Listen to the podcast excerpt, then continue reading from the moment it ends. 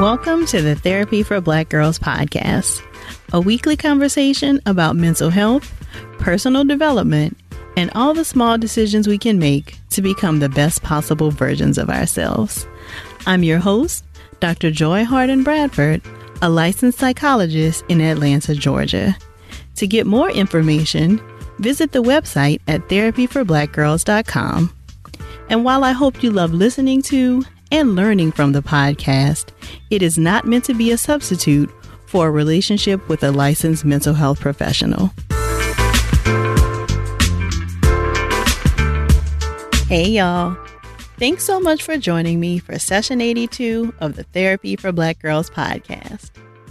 I wanted to chat with you a little bit this week about how the words we speak can be a reflection of how we feel about ourselves and some of the mental processes that are going on in the background.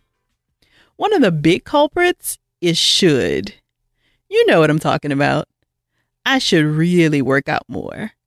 Or, I should be further along in my career by now. You know what I'm talking about? Does that sound familiar? The thing with shoulds is that they really are not setting us up for success.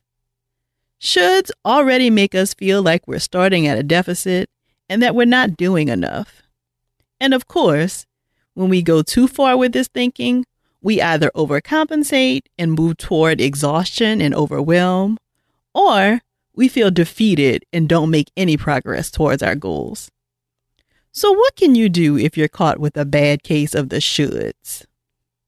Step one the very first thing is that you have to be conscious of this behavior. For the next week, I want you to pay attention to your language and make yourself a note of any time you use the word should. What are you discussing?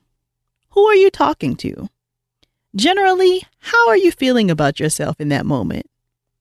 You might find that you have a tendency to use should more when you're talking to a certain person or about a certain topic, or when you're feeling a certain way about yourself.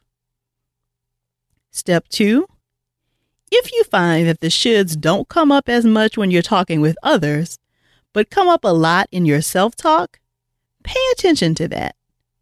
What story are you telling yourself about what your life should look like right now? And where did it come from? A lot of times when we do a little digging, we realize that the ideas we're holding on to and the goals we're trying to achieve aren't really ours in the first place.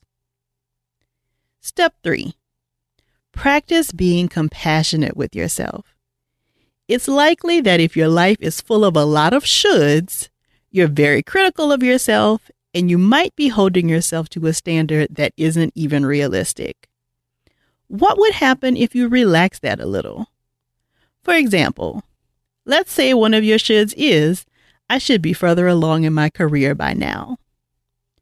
What if instead of focusing on what is not, you focused on all the things you have actually accomplished up to this point, career and otherwise.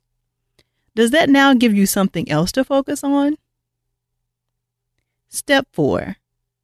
If you dig into the shoulds and you realize it's something you truly do want for yourself, not just someone else's vision for your life, what goal can you set that would get you a little closer to what you're saying you'd like to have happen? So, if we stick with the example of furthering your career, let's say you set a goal of getting a promotion within the next year. What's the smallest action you can take towards getting some movement on this goal?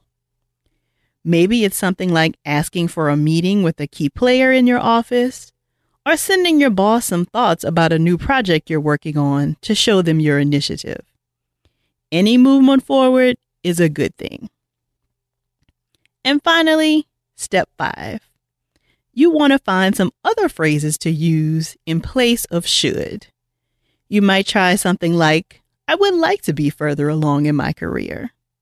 Do you see how that already opens itself up for possibilities as opposed to the automatic shutting down that happens when you say, I should be further along? Some other language bandits to be aware of are things like must, need, always, and never. I must finish college in four years. Really? Do you need to? I need to be married by age 35. Really? Says who? My friends always leave me out. Okay, so they never include you? I never have healthy relationships. You can't tell me about one? Do you see how each of these leaves some room for us to do some reality testing? A lot of times when we speak in extremes like these, we limit ourselves and it can make it difficult for us to really see other perspectives that we hadn't considered. So I'm curious to hear what this might look like for you. Are you guilty of using any of these words excessively? And how has it impacted you? Share your thoughts with me either on Twitter or IG, and make sure to use the hashtag TBG in session or tag our accounts so that I can keep up with the conversation. Before we wrap up today, I also want to share something exciting with you guys. In the past year and some change since I've been doing the podcast, I've realized that the thing I love most about this work is really being in community with y'all and seeing you be in community with one another. And because of this, I want to introduce you and invite you to join me in our brand new Therapy for Black Girls community called the Yellow Couch Collective.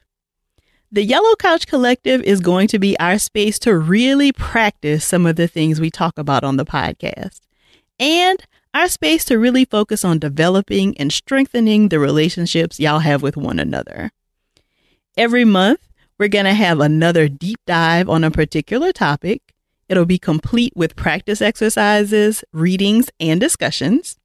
For the rest of this month, we'll be focusing on assertive communication because I think that when we learn to be more assertive in our communication, it sets us up for success in a lot of other areas in our lives. Every month, we'll also be having live Q&A sessions with some of your favorite experts from the podcast. Our very first expert will be Shamyra Howard, who you heard a couple of episodes ago, talking more about sexual freedom and what that can look like for us as Black women. There will also be meetups with other members of the Yellow Couch Collective that are near you in your area.